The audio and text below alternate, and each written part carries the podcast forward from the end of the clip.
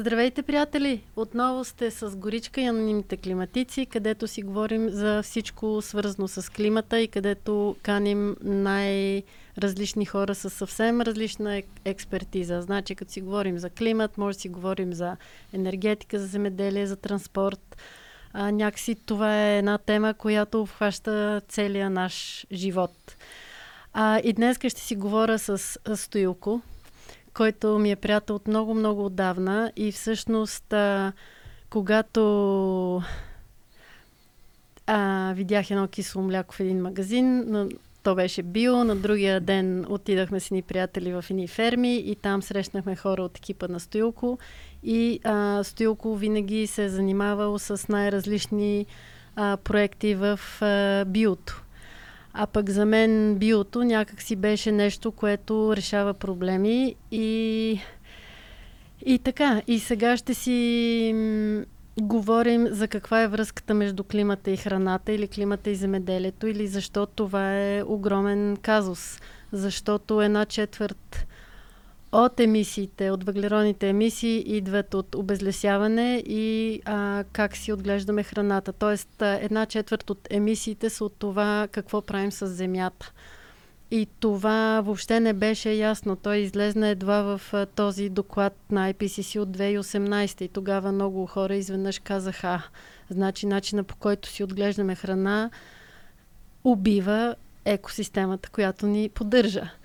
А, така че тук сме в абсолютен шах как ще изхраним това все още нарастващо население по начин, по който да не деградира вече деградиралата почва. Нали? Тук малко ще си говорим и за това, че загубата на най-плодородния почвен а, слой и хумуса, той също изчезва и ако ние не предприемем веднага политики за обогатяване на този почвен слой и опазването му, няма на какво да си отглеждаме храна и това ще се случи в рамките на следващите 20-30 години.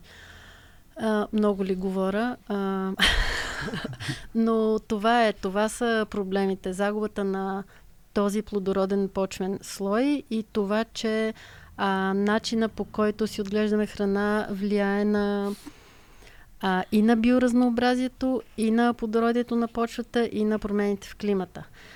А, Стойко, ти защо се занимаваш с биоземеделие? Кога какъв ти е? Защо имаш интерес към биоземеделието? Ами, аз се запознах с биоземеделието в Швейцария. Значи, това се случи вече почти 30 години от тогава. 93-та година бях, на, бях се още студент ветеринарна медицина и отидох на практика в Швейцария, в една, един планински район между Франция и Швейцария. И тогава за първ път чух, че има и такъв вид земеделие. До тогава ни учиха, че непременно трябва да сме с антибиотика в чантичката, нали, така да се лекуват животните. И там видях нещо супер различно, което за мен беше нали, нещо ново. Дори за швейцарските фермери беше като че ли все още новост но 94-та година, вече една година по-късно, отидох вече за дипломирането ми там за последен стаж и тогава видях, че за първ път се появиха в супермаркетите, в два големи, две големи вериги има в Швейцария. Тогава се появиха биопродукти в супермаркетите и от някаква нишичка, един път това се оказа така сериозен бизнес и, и решение за много от проблемите, които така нареченото конвенционално или не знам как да го нареча, често се използва думата конвенционално, традиционно земеделие а, генерира. Тоест проблеми, решение, едно от решенията на тези проблеми е биоземеделието. А, каква, можеш ли да обясниш каква е връзката между здравето на почвата и въглеродните емисии?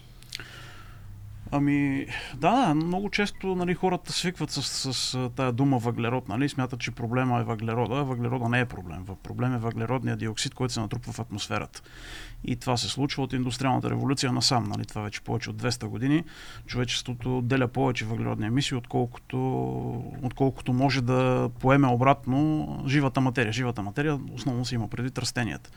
И това се учи в 6-7 клас, мисля, че го учат децата, кръговрата на кислорода. Нали, всички сме учили как нали, благодарение на една една чудесна такава, един чудесен процес, който се нарича фотосинтеза. Растенията приемат въглеродния диоксид от атмосферата, преобразуват го в клетките и отделят кислород обратно. Тоест, колкото ние издишаме въглероден диоксид, толкова растенията обратно чрез фотосинтезата натрупват в растенията, съответно в листата и чрез корените им този въглерод отива, вече под формата на органичен въглерод, отива в почвата и там се складира. Така че почвата е и, и този уникален процес наречен фотосинтеза, допринасят за това да има този кръговрат на въглерода и кислорода в атмосферата. За съжаление обаче, когато вече пораснат децата и отидат да учат земеделие в някои от университетите, този процес никой не им го казва, нали? сякаш никога не е съществувал и там почват да учат, че ако една почва не изложиме определено количество амониеви, амониеви торове, торове ако не пръскаме с хербициди и така нататък, няма да приберем нищо. Тоест това нещо е, се учи до 10 клас. Там нататък вече съвсем други науки учат. Uh, бъдещите земеделци или агрономи и така нататък. И може да си купиш амониева селитра от всяка селска аптека. Да, да, е без проблем. Да. Както и антибиотици. А, и, и как, как се е стигнало а, до там, че почвата да е в толкова лошо състояние? Аз не цитирам данни, но положението е аз нощи прегледах някакви данни. Повечето автори казват, че от, за периода от 70-те години, когато масово навлизат тези индустриални практики в земеделието, до наши дни около една трета от почвите в света са унищожени. Тоест има райони, които и вече са превърнати в пустини. Нали? Това се нарича опустиняване. Mm-hmm. Нали? Една плодородна почва се превръща в пустиня, но не е нужно да стигне чак до опустиняване. Има райони, в които ако не се натори, примерно, не се използват някакви такива пестициди, реколта не се получава изобщо. Тоест почвата е превърнат в един субстрат, mm-hmm. превърнат в субстрат, който нали, иска вода, хранителни елементи и така нататък, в който единствената роля на тази почва е да се вкоренят растенията, т.е. да има къде да се растението да си пусне корените. Но тя не е жива, тя не, тя не може да изхрани това растение, единствено се разчита на торене и вода. Има ли някакви данни за България какво е състоянието на почвата? Ние с тебе сме опитавали малко да търсим. Аз вчера специално даже търсих. Оказа се, че институцията, която се занимава нали, да, да следи състоянието на почвите е Министерство на околната среда и водите. Uh-huh. И звучи малко странно, но такава е, така, е разпределен, така са разпределени ролите. А, та, изпълнителната агенция по околна среда има тая роля да взима всяка година почвени проби от определени места, да ги изследва и да прави доклад за състоянието на почвите. И аз, нали, четейки всички тези тревожни данни за света, а, реших да видя какво пише в нашите, нашите документи и се оказа, и? че а, ние сме си добре. а, нали, очудващо, но така е. Да, в този доклад пише, че запасеността на почвите е сравнително добре, не се е променила през последните години, т.е. всичко е супер. Единственото тревожно, което видях в този доклад, той между другото от 2017 последния, а, та в този доклад пише, че има критични ниски нива на запасеност с влага в почвите uh-huh. и по тази причина трябва да се работи, нали, за да се осигури напояване. Тоест нямаме, нямаме вода в почвите, трябва да намерим вода и да ги напояваме. Това го идентифицират като единствен проблем. Ами Сериозен. да, основно това да. е. От целият доклад това, се, това излиза като извод. Добре, ние няма да се пускаме тук в това, че се опитвахме да, да намерим данни за колко пестициди са се изсипвали последните години.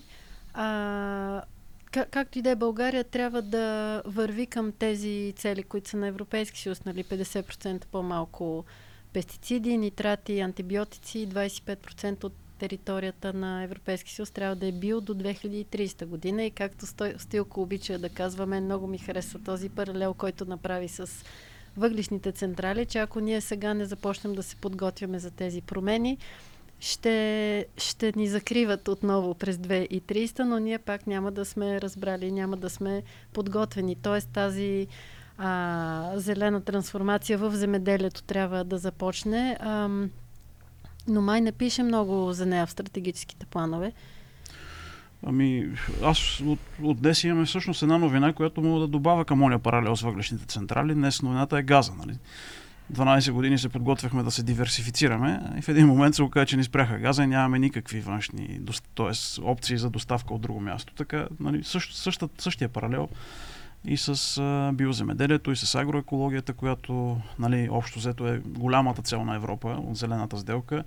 Ето, дори войната в Украина се използва в момента за, като аргумент против прилагане на тия зелени Да. мерки. Европейския парламент дебатира, нашите евродепутати също бяха. Искат да ги забавят всъщност сега. При- Да, всъщност това беше големия, големия дебат, дали да не отменим изцяло зелената сделка за об- област земеделие, тъй като нали, продоволствената сигурност, това е една мантра, която непрекъснато се Да. развява. Така е било и след Втората световна война. С същите те аргументи се вкарва тази индустриална, това силна, тази силна индустриализация на земеделието и ефекта го виждаме сега. Добре, а, обясни ми като на лаик какво прави индустриалното земеделие, което да, а, което да унищожава живота, защото то всъщност унищожава живота в почвата. И кои са типовете екологично земеделие? Нали, те са най-различни. Имаме био, имаме регенеративно, имаме ноутил. А, може ли да, да кажеш каква е разликата между индустриалното земеделие и тези нови, нови стари или има и нови иновации разни, които евентуално биха били решенията? Защото аз бях там на Садгуру на лекцията, нали, беше интересно, супер, но е много, нали, едно от нещата, които са много важни, е да се върне органичния компонент в почвата. Т.е. трябва отново да започнем да я обогатяваме. Да, всъщност живата почва е това, което е хранило човечеството и изобщо жив- живота на планетата в продължение на милиони години, може би. А, така и в момента, т.е. ако една почва е жива, тя трябва да съдържа в себе си огромно количество нали, микроорганизми и, и макроорганизми, в случая нали, това са почвените черве и така нататък. Тоест мислих, този микс, този микс от а, микроорганизми, почвен, почвен живот, той всъщност прави така, че този въглерод, който растенията вкарват в почвата чрез корените си, те го превръщат в един хумус, т.е. една така органична материя, която след това обратно може да използва растението, за да се храни. И, и така да се поддържа плодородието на почвата. Всъщност химическите торове са измислени от един немски химик по време на Втората световна война и малко преди нея. Тоест до тогава не е имало изкуствен азот, в който да се внася Мгм. в почвата, пък хората са се хранили и сме, сме имали 3 милиарда население тогава. Така че не, не е непременно, нали, не можем да приемем, че ако спре азот, азотното торене, всички хора ще измрат, тъй като няма да си произвеждаме храна. Напротив, има решения, те са работещи решения.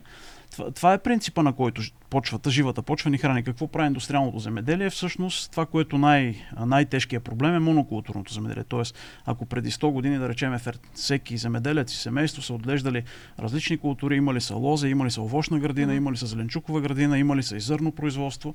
Сега в момента са специализирани фермите, огромни ферми, които гледат примерно две или три култури само. Мгм. И тези две-три култури се въртат, като нали, зависимост от а, това кога се оре и кога се сее, примерно се изорава след жътвата сега. Това масова практика в България все още. Веднага след жътвата юни месец се изорават тези, тези огромни площи земя, хубава плодородна земя и се оставят така до есенната се идва.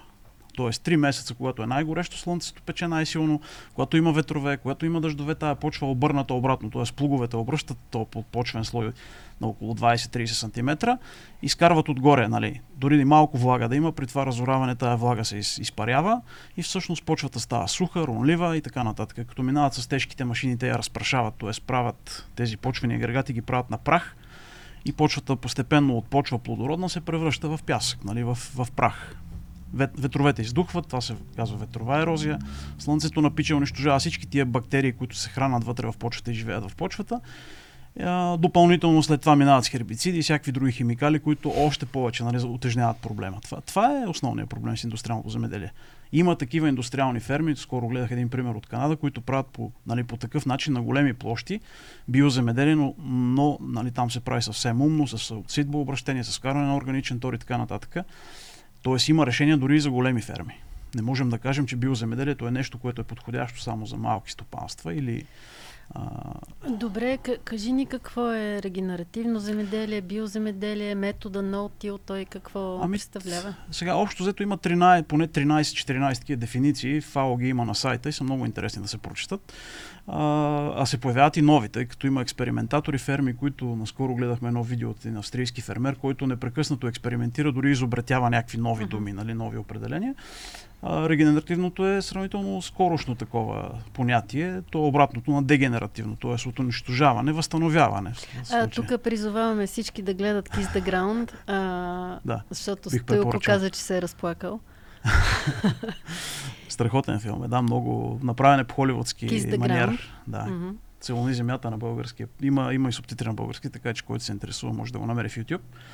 А, и да, това, това е важното да се каже. Че има решения, нали, най-различни решения. Едно, примерно една от техниките, които препоръчват е агролесовътство или агрофорестри. Агрофорестри. Да, това, това, това в тропическите страни се прави много често и се оказва, че страхотен нали, такъв ефект има. Комбиниране на отглеждане на дървета, не плодни дървета, примерно, между ябълките да, да насъдим картофи, а там отглеждат такива дървета, които са дървесни видове, не се ползват за храна от човека и в редовете между тях се засяват култури а, и ефекта, нали, повечето доклади, които съм слушал, казват, че ефектът е много добър. Тоест, растенията си взаимодействат, корените на дървото помагат на, на културата, която се отглежда в междуредията.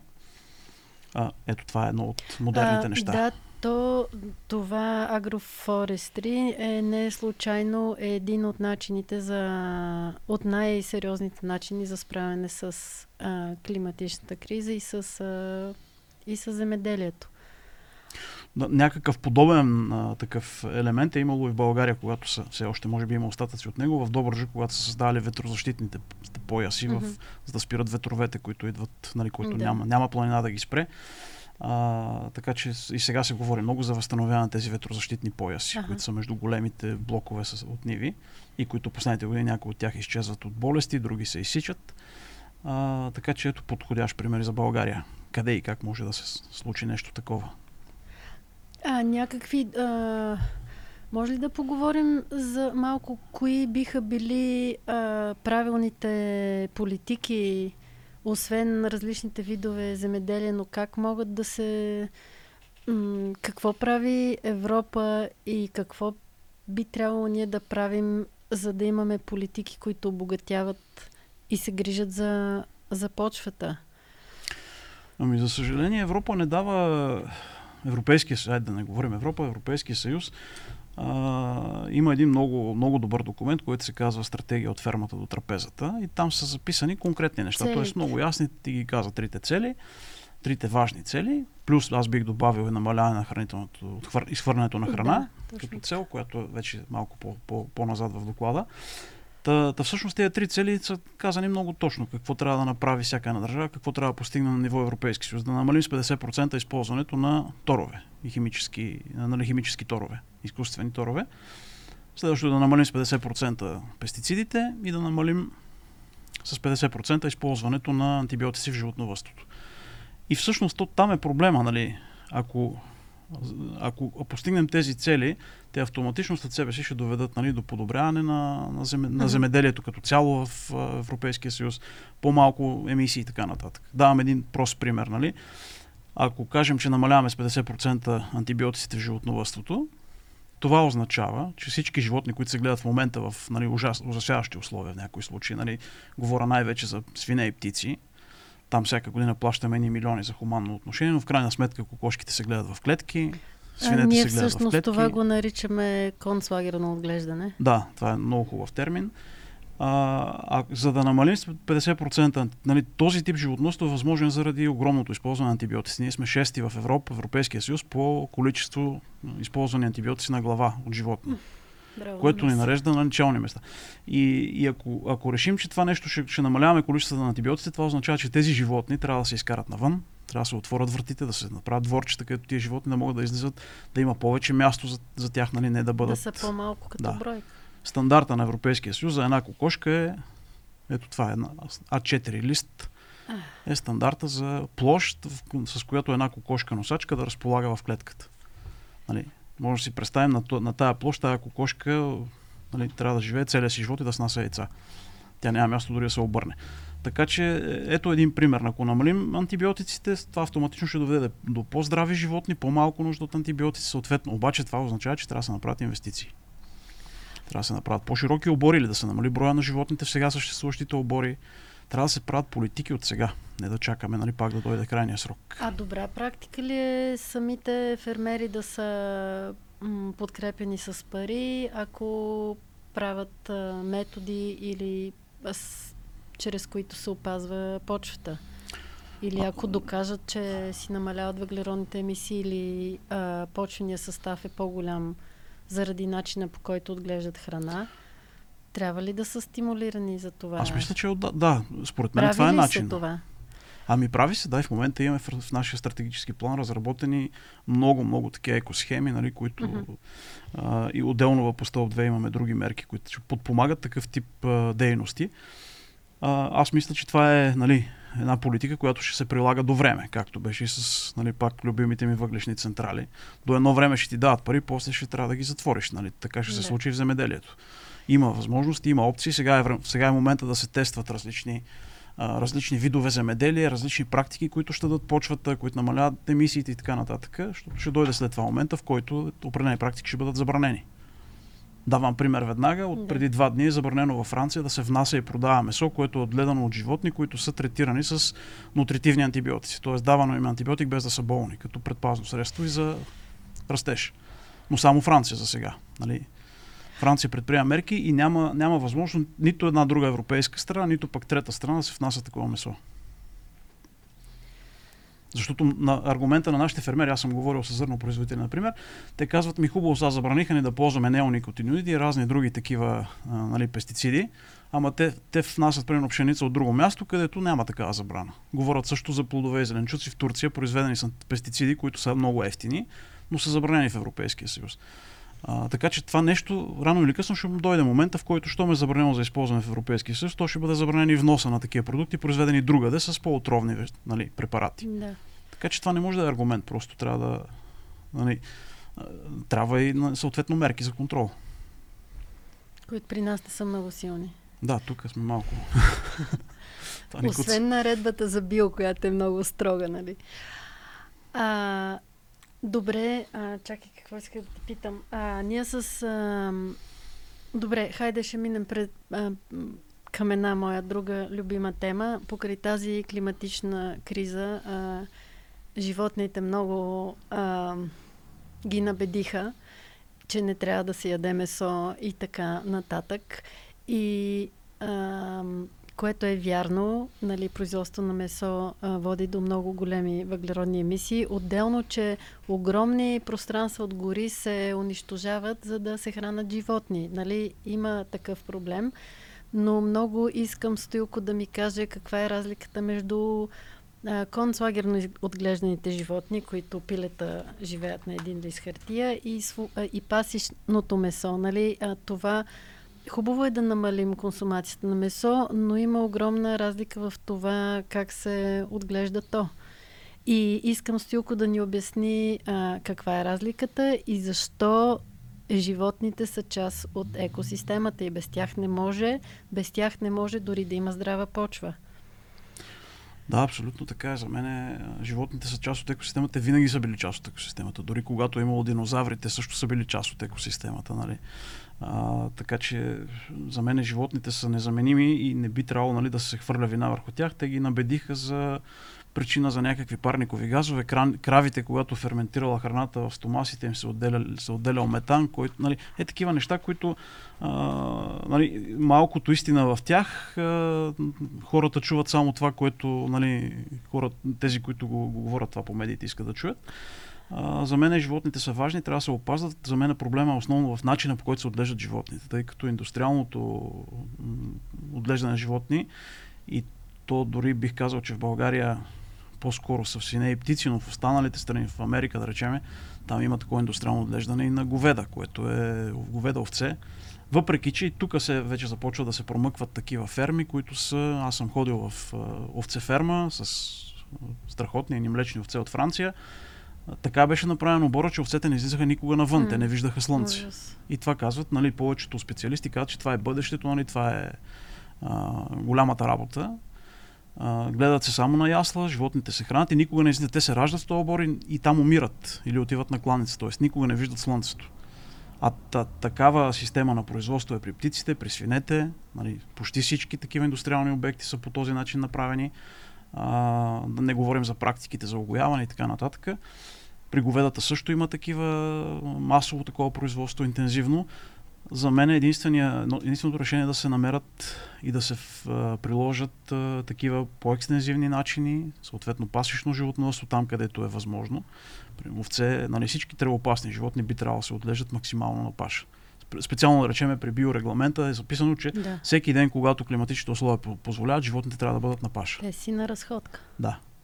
Оттам съответно се намалява нуждата от антибиотици и всичко останало. А колко ненормален трябва в някои отношения да е станал света, за да се мисли, че едно животно затворено постоянно би могло да е здраво и ние да се храним от него. Това е наистина... Повечето хора не си дават сметка. Те просто виждат пилето в супермаркета и не знаят къде е гледано това пиле. Много рядко се промъкват такива в YouTube нали, клипчета, някой работник да снима какво се случва в един свинарник или пилчарник. Много хора не го, не го виждат това. Нали, гледаме кадри от войната, убити хора по улиците, нали, което е страшно, но никой не показва какво се случва в тези индустриални концлагери. концлагери да. Това е тайна, някаква строго пазена тайна. Никой не може да се добре. Скоро гледах в едно, едни французи, които правят такива разследвания, бяха показали потрясаващи неща. Нали. А, аз също съм ги виждал. Работил съм и във Франция малко, така че страшно е. А, добре, а, пред човечеството ще има проблем с изхранването. А, особено във връзка с климатичните промени и дори всичко да си направим екологично земеделие, биоземеделие, а, вероятно храната няма да ни стига. А, ще трябва да си отглеждаме месо в лаборатория. Yeah. Ти не ами, го харесваш този аз, вариант? Да, следа темата. Оказва се, че непрекъснато пада цената. Нали, от, преди няколко дни беше 18 000 долара, мисля, че беше цената за, за килограм. Или за пържола от такова отгледано месо от клетки. Сега непрекъснато пада, така че вероятно в един момент ще имаме и такова нещо нали, на пазара и никой няма да се посвени да го яде. А защо? Аз съм противник на това за, нещо. за тебе защо е проблем? Ми защото е безумно, нали, да, да заместим една глупост с друга глупост. Просто трябва да, да. Нали, трябва да се намери практично и разумно решение. Ние в момента имаме толкова много пасища, примерно, свободни земи, които не се използват за нищо. Uh-huh. А, но нищо чудно утре в някой тук покрай, покрай София да се дигне и такава фабрика за изкуствено месо. Не си фен. Не, в никакъв случай. А, добре, ние с тебе имахме, а, ти имаше идея в плана за възстановяване да, а, да за да се окоръжи а, екологичното производство или екологичното земеделие или биоземеделие или локално земеделие или както да го наречем. А, би било страхотно, например, ако в България училища, детски градини и болници поръчват такъв тип храна. А, това е практика в, в много държави в Европа. Аз мисля, че детските градини във Франция от много, много, много години, може би повече от 10, храната си е био. А, не ни харесаха предложението, не ни го включиха в плана, но ние ще продължаваме да се борим, защото а, а, тези зелени обществени поръчки или а, по, по този начин наистина може да се стимулира това екологично земеделие, което е цел на Европа. А, мислиш ли, че такова нещо има някакъв шанс да се случи, където държавата подкрепя м- а, тези държавни обекти, като айде без затворите, но а, училища и болници да поръчват а, само такава храна. Нали, аз съм а, слушала български евродепутати, които много приветстват идеята а, и знаят, че това е европейска политика и че вече се прави в много държави, но в България м- не се не сме озряли достатъчно много за да каква е според тебе пречката? На мене ми обясниха, че нямало дефиниция за какво е ми на първо място пречката е в лакомията на тези, които правят обществените поръчки, нали? защото ага. те нали, обикновенно, когато се прави поръчка, с целта, първата цел е нали, да се осигури комисионна за този, който прави поръчката. Нали? Това е масово и никой не го отрича. Нали? Ние си го признаваме като огромен проблем. Много проблеми си ги признаваме и си караме с тях с години. А, едно, едното е това, нали, първото, първото и най-важно нещо е това за мен, нали, тъй като в повечето случаи тези обществени поръчки се правят от общините, за когато става въпрос за детски градини, за училища, да. макар и парите да идват през бюджета на Министерството на образованието и така нататък, но общините са тези, които правят поръчките. И друго, другия голям проблем за мен е, че на, на местното самоуправление, на, на общините, изобщо не им пука нали, какво се случва с а, а, фермерите, които живеят в тази община, които произвеждат храна и така нататък, и предприятията в тази, тази община. Много често, примерно, детските градини получават, да речеме, кисело мляко, което идва от другия край на България. Понеже така станало в обществената поръчка, че спечелила фирма от другия край на България. Тук за мен е това категорично трябва да се въведе тази директива на Европейския съюз за зелени обществени поръчки. Първото най-малко да се спести разход, от транспорт и така нататък. Второ, за да бъдат местни производителите, ако не са био или няма достатъчно местни такива, поне да са местни производители, да речеме да. от местната мандра. Де, де, родителите на това дете работят в мандрата, да. всъщност то отива в детската градина и яде кисело мляко от другия край на България. И това, е, това е безумието. Аз бях в Италия, там в, в един страхотен район на Бергамо. Имахме среща с такъв управител на провинция, им казват, нали, той е някаква междинна такава не, не община, не е и област. И той каза, ма как вика, аз ако разреша от Южна Италия ябълки да даваме в нашите училища, да викат, аз повече не, аз съм кмет. Защото хората държат за това нещо. Ние, нас не ни пука това. Откъде са ябълките? Много често по училищен плод им дават нали, италиански ябълки или някакви други от Полша внесени. И аз затова ползвах примера и го попитах, викам, ако във вашето училище дадете френски ябълки, например, на децата. Той каза, не, от Южна Италия не мога да, да си позволя. Не френски. Защото са такива правилата. Защото хората изискват от местната власт да, да подкрепя местния бизнес, а това означава, че всички плодове, които се дават в училищата, трябва да бъдат първо от местните производители, там от района, и след това вече ако няма или по някаква друга причина. Аз се борих малко за това нещо известно време и нали, казаха ми, че няма база данни за местни производители, нали, няма база данни за кой е бил, кой е че първо трябва да се изгради система, да се знае какви производители има около определени места. А, да, надявам се някой да има политическа воля. И, имаме да тук един добър пример, тъй като от миналата година вече започнаха да има в, по тези две схеми, които се изцяло финансират от Европейския съюз, училищен плод и училищно мляко. От миналата година има вече доставки на а, млечни продукти, плодове и зеленчуци в училищата, uh-huh. био. Тоест, миналата година бяха минимум 4, максимум 6 поръчки от общо 50, 50 доставки. Тази година има увеличение на бройките на доставките и се надявам вече да по, почне да дърпа по-малко, по-малко след себе си нали, това търсене на такива биопродукти, да почне да стимулира хората да минават към биопроизводство. За мен това е по-здравословно, отколкото да. наливането на субсидии само това ще стимулира някакси цялата верига. Да, вече се появиха опасения, да. че нямало да има достатъчно биомляко в България, което пък съответно ами... трябва да светне лампичката на хората, да, които гледат крави. Така ще се появят хора, които да. ще искат да са био. А, ами добре, искаш ли нещо да кажеш още? Нещо изпуснах ли? Аз само да добавя тук за хранителните отпадъци, даже нося една хубава книжка тук. А, това, което нали, основната критика към, към биопроизводство, да речем, е, че биото не може да изхрани света. Тоест, да. понеже за това, че реколтата е по-малко, нали, произвежда се по-малко, а това е също един от митовете, които много често се тиражира Разви... и непрекъснато. Развенчай го. Развенчавам го веднага. Значи, средно, за, среден, средно за всички култури е изчислено, че около 25% са по-низки добивите. Нали, тук малко се абстрахираме от България, защото ние сме още по-зле. Но като средно за света 25% добивите са по-низки при биопроизводството, което означава, че нали, а, това означава, че не, няма да стигне храната, ако всичката площ се сертифицира био и почне да се прилагат методите на биоземеделието в света, в целия свят. Но тук идва вече на помощ на един друг факт, който много често също се цитира. Крат, и... За краткосрочното и дългосрочното? Не, не. А, отпадъците, храната, която ага. се изхвърля. Оказва се, че една трета от цялата произведена храна в света се изхвърля в кошчетата. Една част от нея се изхвърля преди да стигне до магазините, изобщо, нали, под формата на отбрак, отпадък, изтекал срок и така нататък. Другата по-голяма част се изхвърля от домакинствата. 52% от всичката изхвърлена храна е благодарение на домакинствата, които купуват повече, подлъгват се по промоции и така нататък. Или изготвят една голяма тенджера спагети, пък издадат половината и другата отива в кош.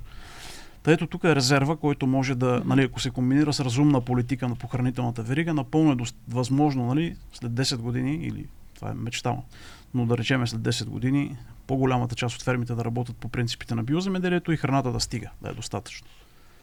ако успеем да, нали, да се преборим с това разхищение и изхвърляне на храна. Ами аз бих казал и малко да се върнем към почвата и може би да завършим с това разхищение и изхвърляне на всекакви буклуци в почвата, за да а, просто м- под буклуци имам предвид а, пестициди, нитрати и Да, прочее. М- тоест, а, кажи ни последно, кои са м- методите и начините по който трябва да променим отглеждането на храна, за да за- задържа тя повече вода, да има повече органични съставки, да се пази нейния състав. И на първо време най-спешното и най-важното, тъй като, нали, вземем пример за България, само 1,7% от земята е био. Нали, ако кажем, че биофермите прилагат всякакви методи, щадящи и опазващи почвата, 1,7% е супер недостатъчно. Дори да стигнем 10%, това пак е Да. недостатъчно. Така че за мен е, трябва да се обърне внимание много сериозно на, нали, на, едро, мащабното земеделие, едрото земеделие, където са и най-многото проблеми. И на първо време това, което може да се направи е да се, да се направи така, че да не се остава земята гола. Да. Както Любо казваше един път, все едно вика да имаш от, от, открита рана и да стоиш с нея, нали, да не сложиш превръзка. Так, так, това се случва с земята, т.е. да се въведат техники, които не са кой знае колко сложни и скъпи, да се въведат покривни култури, междинни култури, така че тази земя да не се оставя гола. И, и ефектът ще бъде огромен. Може би и фермерите сами ще забележат. Ще се увеличи нали, задържането на влага в почвата, ще се подобри структурата на почвата и така нататък. Тоест, стъпка по стъпка. Няма как на един път да се случи всичко. Всъщност това, което се случва с климатичните промени е, че когато изсъхва много земята, а, като завали дъжд, земята повече не може да поема водата и тя почва като на асфалт да се разлива на страни. И за това, а може би някой следващия път ще си поговорим за тези no-till методи, които а, задържат с тези покривни култури, за да не остава раната да гори на слънце. А, ще си говорим друг път за тези методи по-подробно. Еми, супер! Май всичко си казахме.